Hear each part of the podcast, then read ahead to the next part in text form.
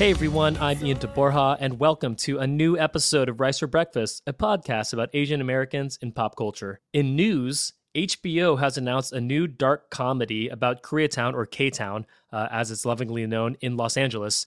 Huffington Post reports that the project is being spearheaded by producer Jason Kim, who also worked on the award winning Barry, and Greta Lee, who is best known for her portrayal of Soojin on Girls. Lee is slated not only to co executive produce the project, but to also play Yumi, daughter of the Kang family and self described quote unquote Brentwood Barbie.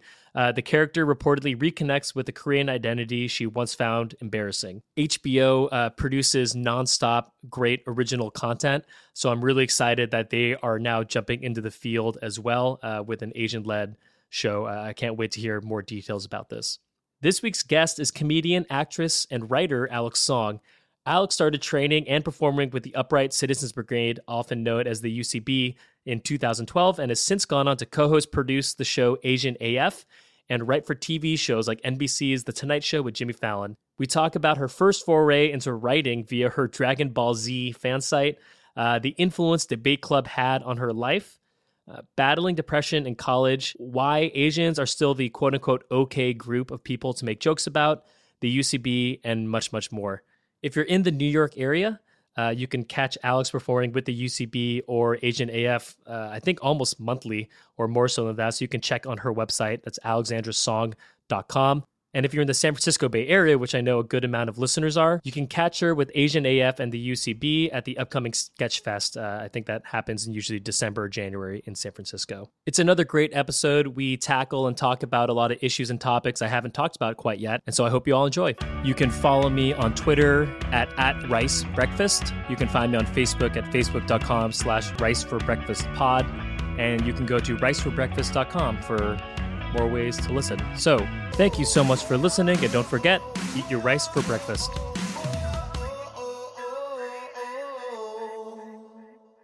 Alex, how's it going? Hi, Ian. Thanks for having me. Of course, of course. Um, how how was your weekend? My weekend uh, was good. My week's going pretty well. Uh, just living that freelancer's life right now which I don't fully understand what that means, but I've started using it and I'm liking it. That's good. Uh, yeah. What are you doing for your freelance work? Just like writing gigs and acting gigs as they come up. Uh, and I also like tour for uh, the UCB touring company. So just, you know, whatever will pay me a couple hundred bucks at a time. That's great. Um, yeah. And we'll definitely get to the UCB stuff later as well. And you live in New York, correct? I do, yeah. I live in Brooklyn. Nice. And how long have you been out there? I've been here for seven years now. Uh, I did a brief stint in LA this year, actually. I, I, was out in LA for about four months this year. Oh, great. Uh, what were you doing out there? I wrote on um, an Asian American show, actually. It was, uh, it was a show in development for Cartoon Network. I'm not sure how much I can uh, like disclose. Uh, disclose uh, over air, I'd be happy to talk to you more about it after. But uh, it was very cool. I wish, um, you know, as of now, I don't know if it's going anywhere, but I it was very cool to get to write in a room with uh, a bunch of Asian people. Do you watch Cartoon Network stuff? Were you in the animated uh, shows and such? I I used to as a kid, but this was my first animated show that I worked on. Um, and yeah, it was uh, it was a whole different world. Everybody had like different jargon I didn't really know. But um, yeah, it was cool to get to, to get a peek into both that and also to get a taste of LA. Did you ever spend much time out there um, prior to New York? No, it was my first time uh, being there for a prolonged period of time. I'd been there for like vacation as a kid and then like for a couple of one off shows uh, the year before. But this was the first time I like kind of tried living there. Nice. And how did you like it? Uh, it was a mixed bag. I liked when I had a job there, and then when I didn't have a job, it, the days felt very long. Sure. Um, yeah. What? Uh, what? Can I ask what neighborhood you're in? Oh, uh, so I'm actually in Seattle. Um, oh, you are? Yeah, okay. yeah. So I'm based in, or I'm from San Francisco Bay Area originally, okay. and then I moved up to Seattle three and a half, four years ago ish. Oh, um, yeah. But where were you? My sister lives in LA. She's uh, she lives in Santa Monica. She went down there for college and then never came back. She loves it there. uh, I was in uh, Burbank for the job, and then I lived in Los Feliz for two months after that. Nice. Um, I like Santa Monica a lot. It was very far away though. right. yeah. yeah, the traffic is uh is is truly brutal there. Uh, it Right. li- lives up to all the hype. Right. Although when I came back to New York, I just was in like gridlock traffic coming back from the airport and I was like, oh, yeah, I forgot that it's also bad here. I just don't take cars. um, Uh, But that's awesome. so cool. I didn't know you lived in Seattle. Yeah, yeah, it's cool. It's nice. Uh, the the summers here are amazing. It's you know daylight from like seven a.m. till ten p.m. Sometimes, like at the peak of it. That sounds amazing. Uh, but then in the winter, the daylight is from ten a.m. to like four p.m. So I'm basically in the office for all of sun, and then it goes away. Uh, so a, li- a little bit of a kind of ramp up there because the winters get very very long, but the summers is, is a good payoff. Okay, cool. Yeah, I've never been out there, but I've always wanted to. Uh, I really liked visiting Vancouver as a kid, so I, I've been wanting to go back to that area. Nice, yeah, Vancouver. I, I went up there once. Uh, I, I drove up there to see Paul McCartney. Um, oh, cool. Yeah, he played Seattle, but my wife and I were out of town or something, so we we drove up to for the night. It was cool, cool little city. I want to spend more time there. Though we were there for like thirty six hours or something, which is obviously not enough time. Yeah, I, I mean, I barely remember it from when I was a kid, but I liked it a lot. Um, so speaking of you being a kid, uh, where are you from originally? Well, I was born in Toronto, Ontario, and then I moved to the States when I was eight. Um, and then I grew up mostly in New Jersey, outside of New York, like 30 minutes outside of the city. Um, and then I uh, moved to New York for school, so I've been here ever since. That's awesome. Um, and did did your parents? Uh, what brought them over to the states, or what brought all of you to the states? My mom got a job in New York City. Uh, so she was out here uh, by herself for a year, like flying back and forth. Uh, like she'd fly back for the weekend and then fly back to New York um, on Monday morning. Uh, and then after a year of that, she like kind of scoped out a place for us to live and then moved us out here, uh, mostly for the school system. I think also she really wanted us to uh, like go to a, a better school system. Me and my brother went to uh, elementary through high school in New Jersey in like the the top rated public school there. Got it. And um, do you have older brother or younger brother? Younger brother, younger by five years. Okay, so he was pretty young then. Um, Yeah. Do you have memories of like moving to New Jersey from Toronto? I mean, I guess a little bit. I, I vaguely remember being like kind of popular in my elementary school in Canada. It was like, not that I had a ton of friends, it was just like me and two other uh, Asian girls, Kaden and Frances. And like everybody wanted to be our friends. But then, like, when I moved to uh, when I moved to New Jersey, I remember I spent most of the year like without a single friend, and I was like super lonely. Oh no. yeah so that that was like the biggest uh culture shock i guess uh, so what did you do to like kill the time then, or, or in your in your spare time when you were struggling for friendship at a young age? i remember recess would be the hardest because i always felt like it was the most apparent that i didn't have friends then because like everybody else would be off doing things and i would just like just be walking around the field by myself. Um, and then after school i'd like go home on the bus by myself and it was fine and, and um because nobody would know that I, I wasn't going on play dates and stuff. But like later in the year I, I finally made like a group of friends and and things were okay for a while and then we moved again. Um, so it started all over again. It was new jersey the whole time but we went from like uh, a house we rented to like a house uh, we bought but within the same town. Uh, but it was like in different school districts so i had to change elementary schools again. Yeah. Do you remember like your favorite uh, things to do or watch when you were younger? I guess I really do think of like my life as like uh, as childhood at least as like the Canada phase and everything after. Because in Canada, I was like very into like Magic School Bus and everything educational. And then once we moved to the states, first of all, we had like Nickelodeon for the first time. I never had that in Canada. Oh, okay.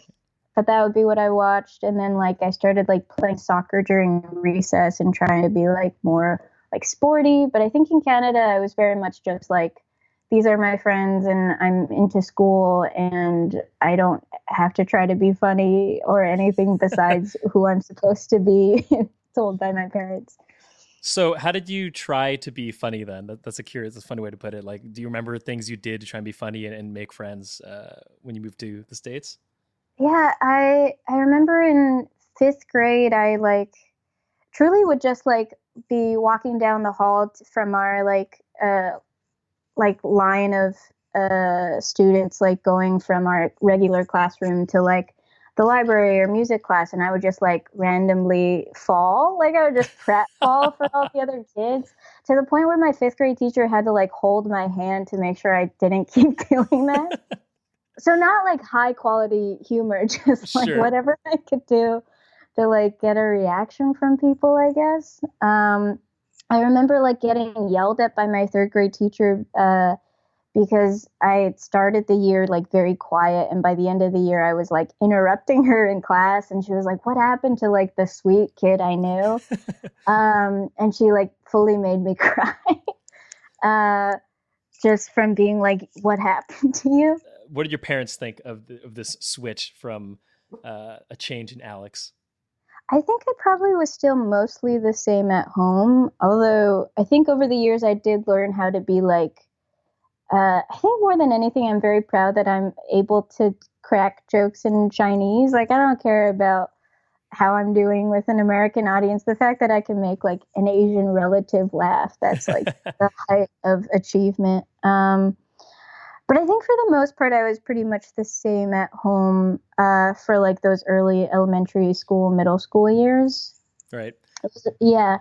Um. So do you you speak Chinese? Obviously, it seems like, or you're just talking about. Uh, yes. I, uh, uh, yeah. Nice. Which dialect? Uh, Mandarin. Very cool. Uh, did you learn? Obviously, I guess when you were a kid. So did your parents like speak it to you at home to make sure you were bilingual from the start, or was that something that kind of came? You went to a separate like Chinese school or something like that to learn? Oh, I guess it was a little bit of both. Uh, my mom was very insistent on always uh, speaking Chinese at home. Uh, but then we did also go to Chinese school to like learn reading and writing. Uh, and for I guess people who don't know what Chinese school is, do you want to explain that a little bit? Oh, sure. Uh, for me, it was uh, every think it was on Saturday mornings. Uh, it would just be a different school. Uh, it was like the middle school in the next town over, where all the like Chinese families from that area uh, would uh, go with their kids to learn how to read and write Chinese, and it was separated very much like regular school with like different grades and stuff, and there'd also be like uh, extracurricular uh, classes we could take. Like there was like dance classes. I like the karate class they had, and they had like I, I think art also. Uh, and how long did you do that for? I'm trying to remember. I think we started pretty much right away, and when we moved in like third or fourth grade, and I think I probably stopped maybe like ninth grade uh, because uh, I also graduated early from Chinese school. Of course, sure. Uh, yeah, like I completed all the. I think they go up to grade twelve, but I like finished uh, before I finished like regular high school. Which I mean, it was all for naught, I guess, because I don't really remember how to read and write Chinese uh, as much as I wish I did. Did you um, ever watch or like watch uh, Chinese films or TV or listen to you know Chinese music as you were growing up as well?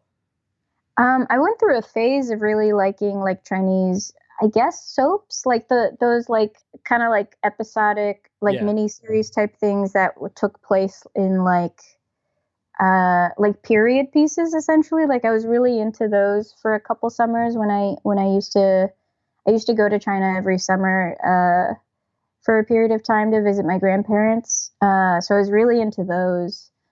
Uh, and then I also really liked uh, Dragon Ball Z specifically, but also like Yu Gi Oh and stuff. But I guess that's more Japanese.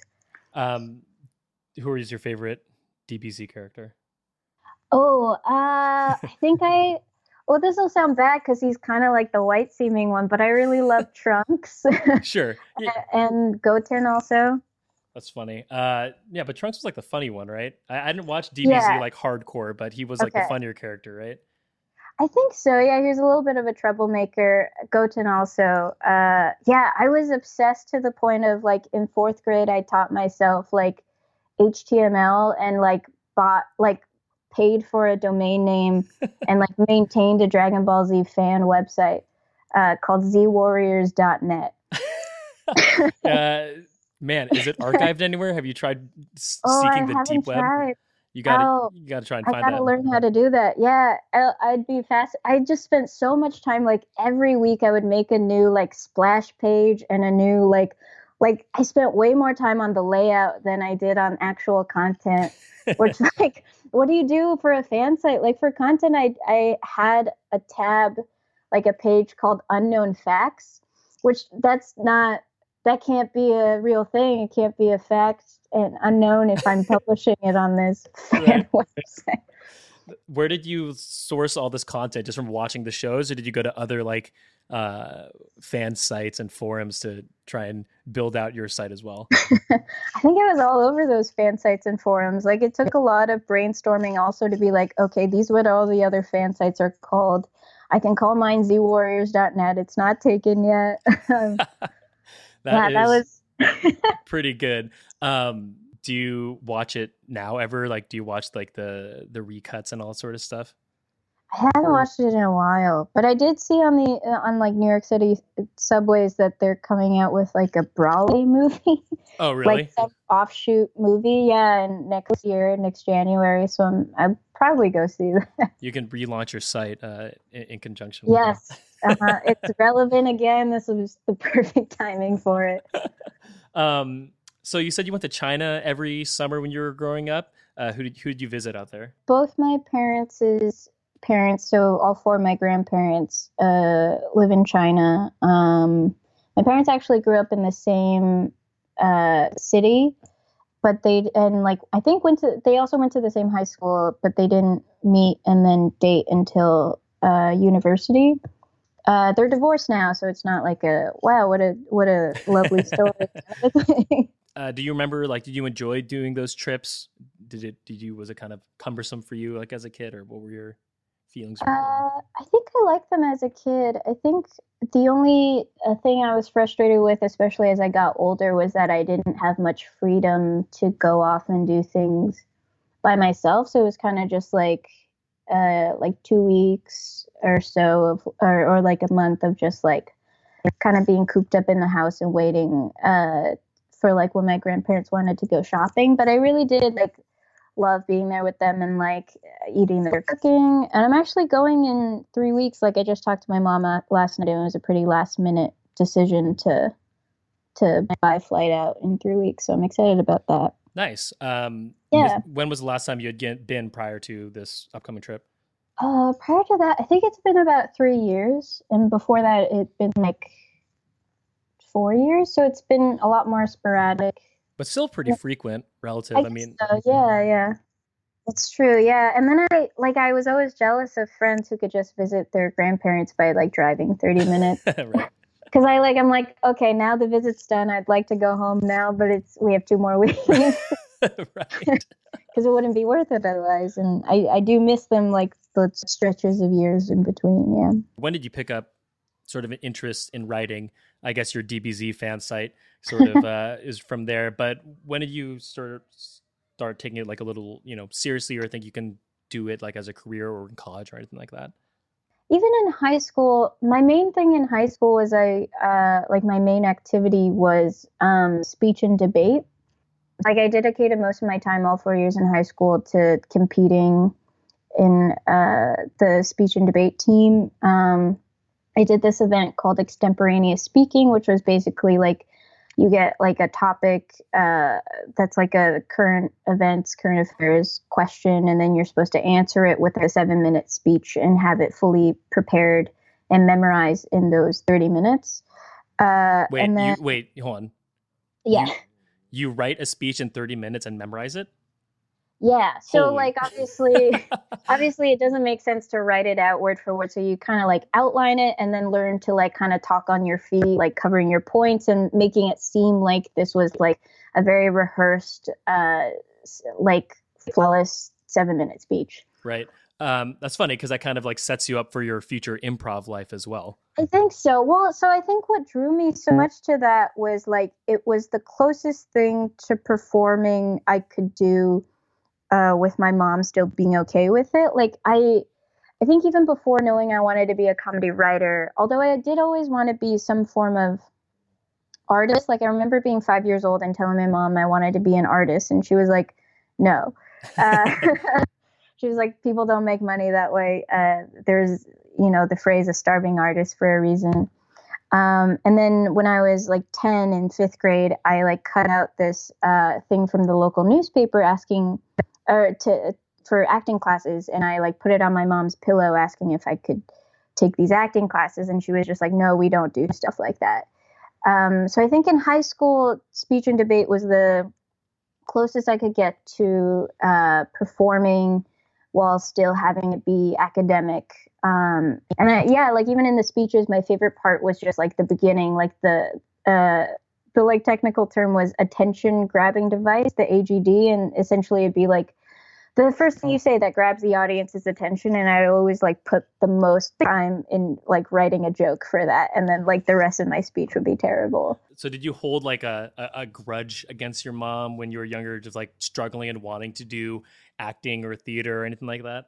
yeah for sure it felt like a little bit like stifled dreams or whatever uh but, uh, i mean also the reason i wanted to act was in retrospect the dumbest reason uh was like I used to love the show Seventh Heaven in Sure. fifth grade. I would watch it every day after school, and uh, for some reason, like realizing that those people were actors made me think, "Wow, I want to do that."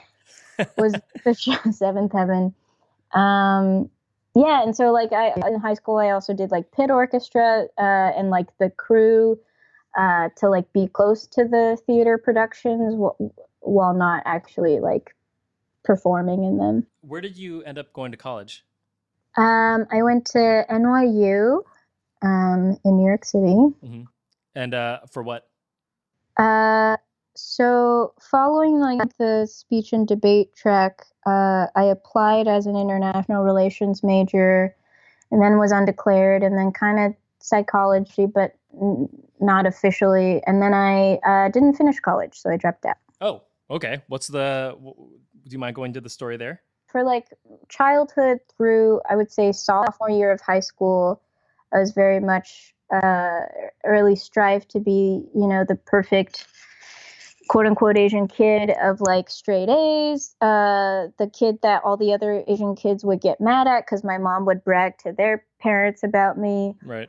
Uh, and then sophomore year of high school was when I started rebelling and like I think uh failed a class once per year like and like would just drop out of it and um uh like sophomore year failed out of AP bio but still like took the test and got a 5 or whatever Right. uh and then so get going to NYU uh grade school but very much at uh by that point was like oh this was like uh would have originally been a safety school but now it's like oh I, I think I applied to.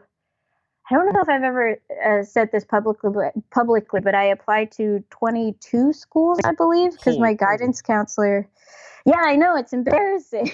Well, in in California, the the you know the UC system makes it, and just like California is such a competitive college or like college state, people Uh-huh. say like nine to twelve um, is like sort of what you want to do. Like you know, four Oh, okay. reach, four that you'll most likely get into, and then four that you like will get into.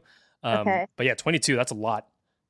I know, like it was a lot even for my school, and my school was like prided itself on like getting 10% of uh, the entire class into Ivies every year, and like essentially like 100% uh, of graduating seniors uh, going to college. Uh, so I applied to 22 because my guidance counselor was just like, you have great test scores, you have a lot of extracurriculars, you have a terrible GPA. So let's just like fling stuff at the wall and see what sticks.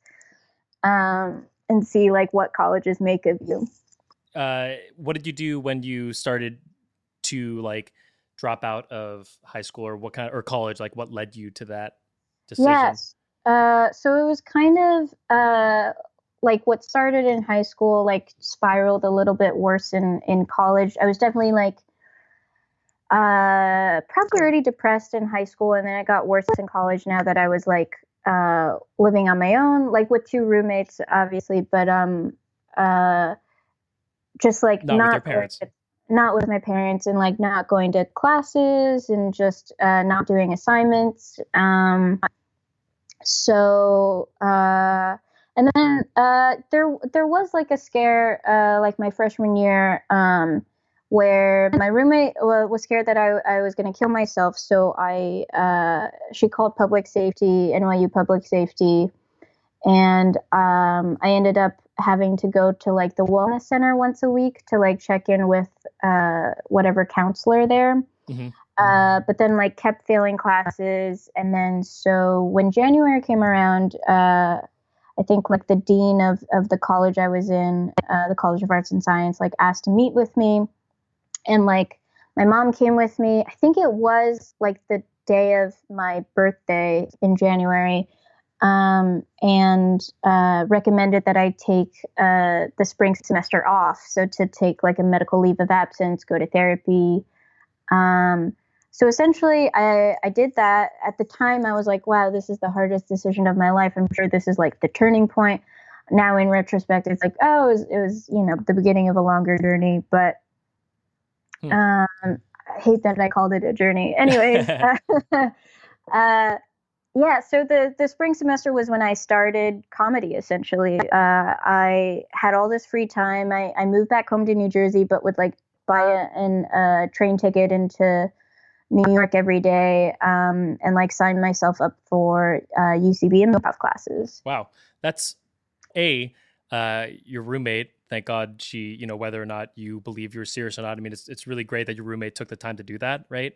Um, yeah. There's so many issues now, especially like there are always stories of college kids who get stressed out and you know worst case scenario things happen and you know oftentimes there's people who like can see some things or notice and they don't take the time to do that so it's i mean that's amazing that your your roommate took the time to do that it's a pretty big decision for a you know 18 19 year old person to do um, totally yeah what, and i remember being upset with her at the time but yeah so so grateful now.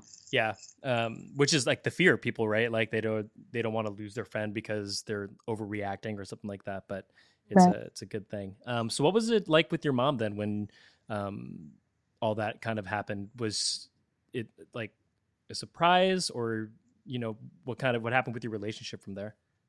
Um i think she was resistant to me not staying in school uh, although obviously wanting uh, what whatever was best for me. I think, um, yeah, it's interesting to try to remember her reactions at each stage, um, just because like we've both like I guess have gone through so much of this together that like now she she does have a very um, progressive uh, right. viewpoint on things, although um, that wasn't always the case, you know, at the time but I'm hesitant to like be like, oh, it was terrible. Sure, sure, yeah. yeah. No, that's great though that you. I mean, your relationship got you know you guys grew together, right? Which is a yeah. We we happen. definitely got put through the ringer over over the last uh however many number of years. Yeah. Yeah. No, that's great. Um, and so you move back home and you start writing comedy. How does that uh, how does that connection happen?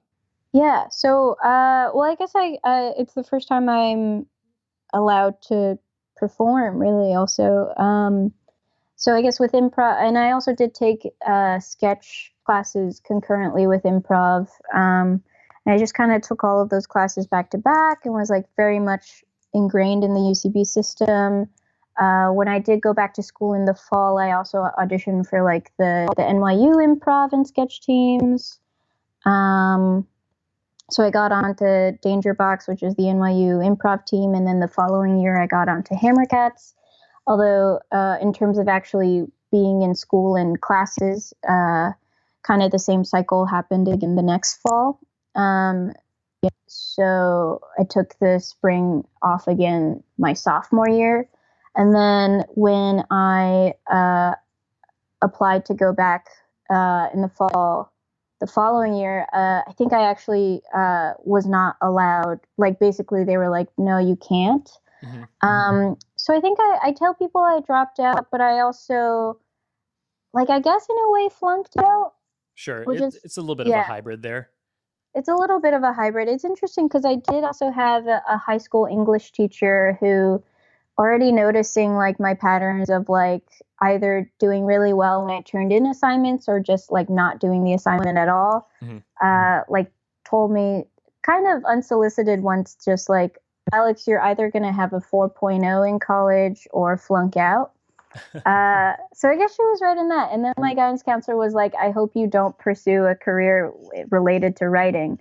Um, so I don't know uh, we'll see how this all goes. That's funny.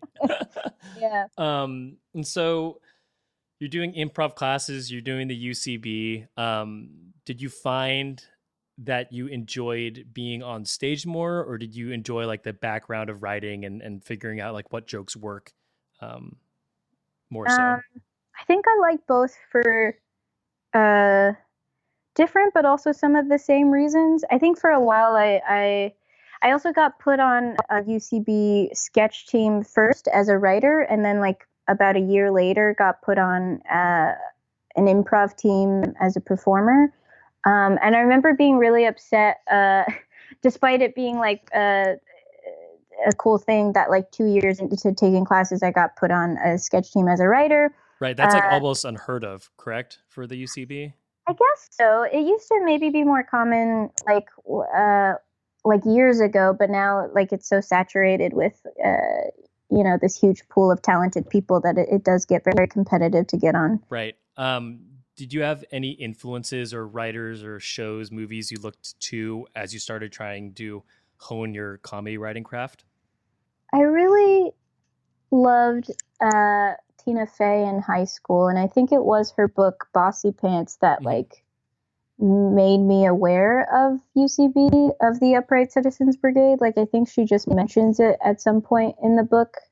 And I remember dragging my freshman roommate to a show like the first week of school, uh, just from like hearing about it in this book.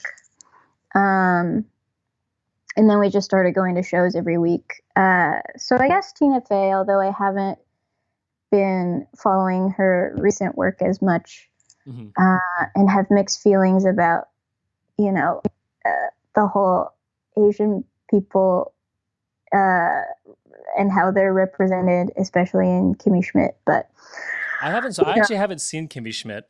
Um, okay, I, have heard good things, but I'm curious. What what what are you talking about as someone who hasn't seen it? I, I want to preface it by saying that like in high school, I like loved 30 Rock, watched every episode, quoted it with friends, like sure. just back and forth. Yeah, I love 30 Rock. Yeah. just want to say, I love Tina Fey. Please don't listen to this and never hire me. in the second season, there was like a whole storyline with like one of the characters per, uh, performing as a geisha because mm. uh, he's like, oh, in my past life I was a geisha, but he's not Asian. Um, and I remember the uh, the plot was kind of like there's Asian protesters, um, and the resolution was kind of just that the protesters were wrong.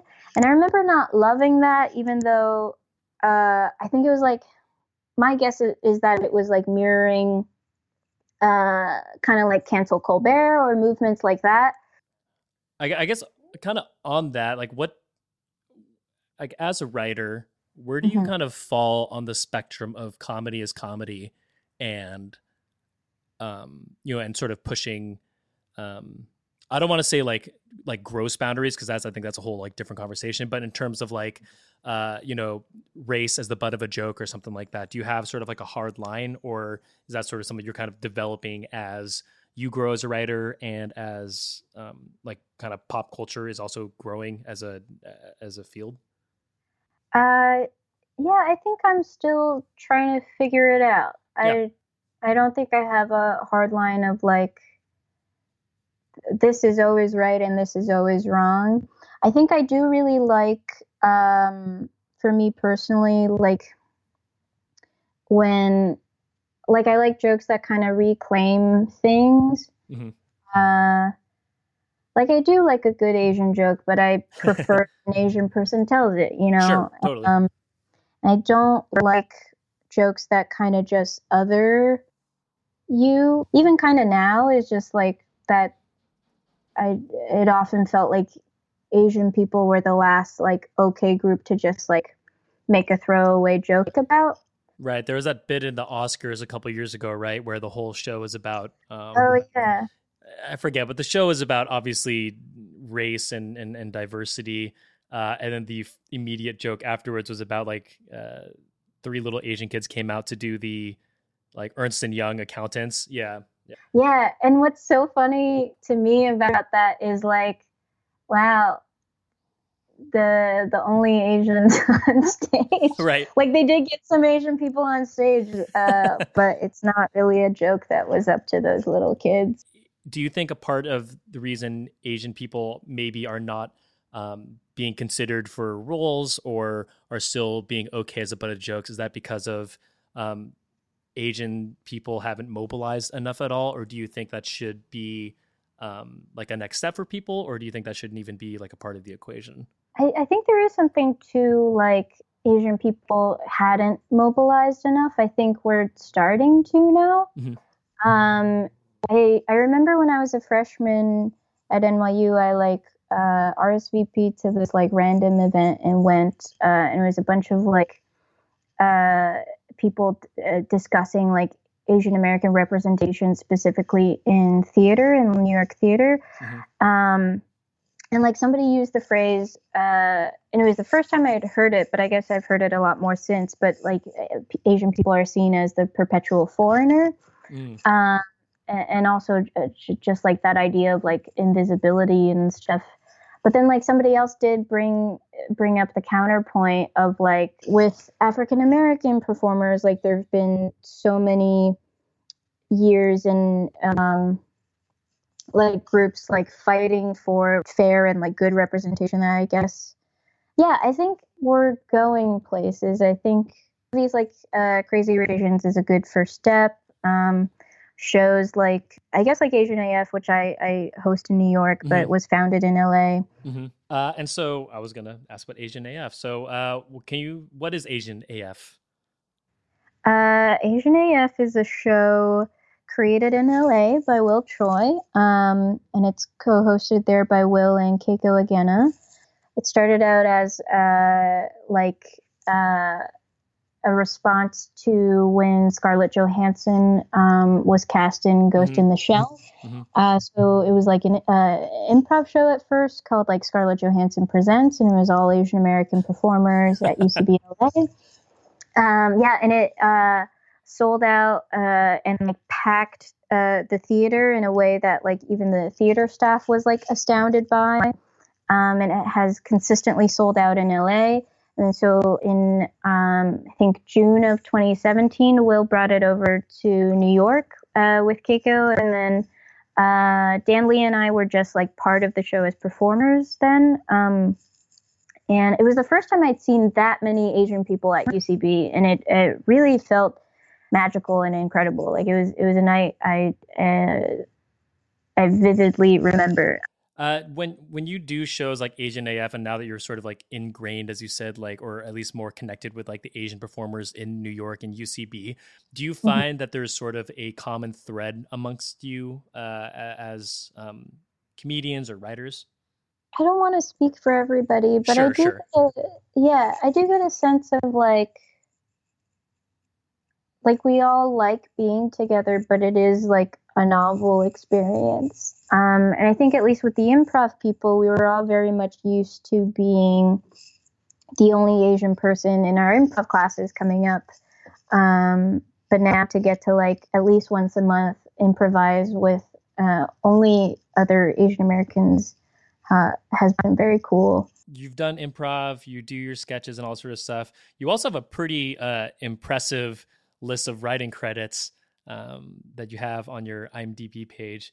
And so for someone yes. for someone whose counts someone whose counselor told you uh, not to get into writing, you have a bunch uh-huh. with uh, Tonight Show with Jimmy Fallon. You did HBO's Night of Too Many Stars. Mm-hmm. Um, so how did you get those gigs and, and what were those like? So I got on a sketch team at UCB in 2014, and then one of my teammates on that team referred me to his manager, and that was when I was still 21. And I remember being like, okay, so it doesn't seem like she's about to sign me. So I just like asked like, oh, like how do I get into that same like playing field as like my friends who are repped by you? And she mm-hmm. was like, well, you need like samples. Like I can't just be like hire her, trust me. So it took me like like a year and a half, almost 2 years to finally get like um like a pilot script and like I guess at the time it was still kind of given as advice to like write a spec of like an existing TV show. Right. So I wrote a spec and a pilot and I sent that to her.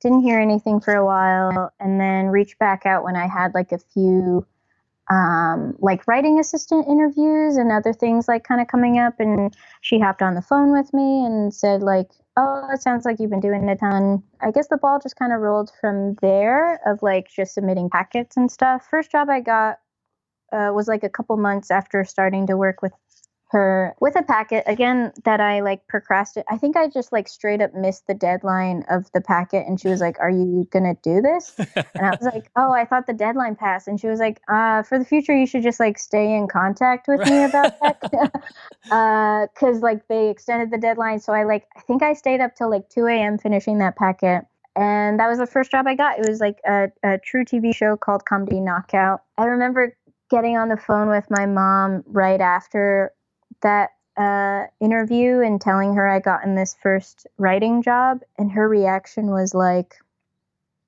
"Oh, that's so great! Now you can get whatever HR job you want with this on your resume." I remember being so confused because we had never talked about me going into HR before. I think she just was so worried like for the longest time in college she was like alex you uh, like uh, will become a lawyer maybe? Like even if she won't do something with science like she had done like uh, she'll like go into law and that'll be fine. And i don't know where hr came from after after all that but just she was an office job yeah. Yeah. So you booked your first gig with truTV um, and you enjoyed it i'm assuming? Yeah it was cool to just get to show up and write jokes all day and then go home or go do a show after that. Um, and I think it was surprising to me just how much the pay increase is from like restaurant job working office, like barely making rent to like this is too much money. uh, but it is like very sporadic work, so I think that's probably the trade off. Sure. Like, Did you splurge on anything for, with your first like big writing paycheck? Oh yeah. So I was so self-conscious about like my old laptop um going cuz I had to bring my own computer for that sure. job um that I uh I justify it to myself as like with my first ch- paycheck I bought myself a new MacBook. Uh it's a work expense. But in reality it was yes, it was a work expense. Uh, but it was actually that I bought the MacBook before my first day of work, so it technically wasn't. it wasn't with the physical paycheck from my first sure. week of work. And then a few weeks later, a different writer started, and he had like the oldest like Dell computer, and I was like, "Wow, I could have just." It didn't matter. Save yourself two thousand dollars. You can write on anything. Sure. Yeah. um, yeah, it was about how you feel, right? Going into the room, that's a factor too. Um, and yeah, so when did you when did you uh, book uh, Jimmy Fallon? Pretty shortly after that. So the truTV show was like August of 2016, and it, it only worked for uh, a month. And so in September, also at this point, I was um, uh, taking classes at Brooklyn College because I was still very like, I think I can maybe finish a degree. I actually had a week uh, of work at truTV where it kind of overlapped with like classes starting, and my boss was like very cool with me doing that. So September and October, I was just doing like my classes. Uh, I think I was only taking two classes at the time because I was still kind of like doing that thing where like I wouldn't uh, pass all of them. Uh, so I was only taking two classes and definitely kind of like spiraling into like maybe a depression of like, oh wow, I'll never work again. I had that one job now it's never going to happen again. Mm-hmm. Um, and then in November, uh, I like submitted a packet to the Tonight Show, like worked super hard on it, and also happened to meet one of the writers on the show doing a UCB sketch show. Uh, got the Tonight Show in November. Oh, and I I ended up uh, finishing those two Brooklyn College classes like over email. wow. Well, so then you you got it all done then, just like that. Um, do you have a favorite sketch you've written? I guess my style or like self esteem as a writer is very much like anything in the past I hate now. Like anything I've done not like right now, I'm like, oh wow, that was very bad. Right. Uh so I'm trying to think anything that has stood the test of time that I still respect myself for. Um well, that's good. Then you're forcing yourself to keep improving, right? I I had a sketch that I liked for a while that was like it was just from uh, that I wrote at UCB for my sketch team there. Um, it was like a game of Never Have I Ever, uh, except in a courtroom. So it was like trying to solve a murder case nice. by playing Never Have I Ever. That's great. What advice would you give to any young budding comedian writer who wants to uh, get into the field? It's interesting because it does feel like like everybody's path is very much their own. The advice I would give is just be ready for it when that comes, like when that opportunity comes. So I remember really kicking myself for like years, like at least two years, when I uh, met that manager for the first time and I wasn't ready and I thought I like blew it. Mm-hmm. Um, I think just keep doing it and like try to be ready when when the opportunity comes. Where can people keep up with you? Follow you on social media, find out when you're doing shows and all that sort of stuff? I'm on Twitter and Instagram at Alex Snog. It's like Alex Song, but with a typo.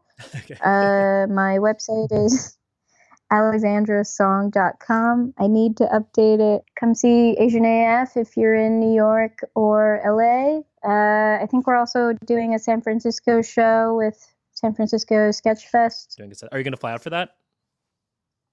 Uh, I want to. Yeah, we did it. Our first time doing it was, and my first time, and also Asian AF's first time doing it was last year, and like immediately sold out, and we got like two more dates. So I think we have a bigger venue this year. Nice. Uh, but yeah, it was so much fun. Awesome. Well, thank you so much for hanging out. This was a fun conversation. Thank you for having me, Ian. I had fun. Awesome. All right. Thanks so much.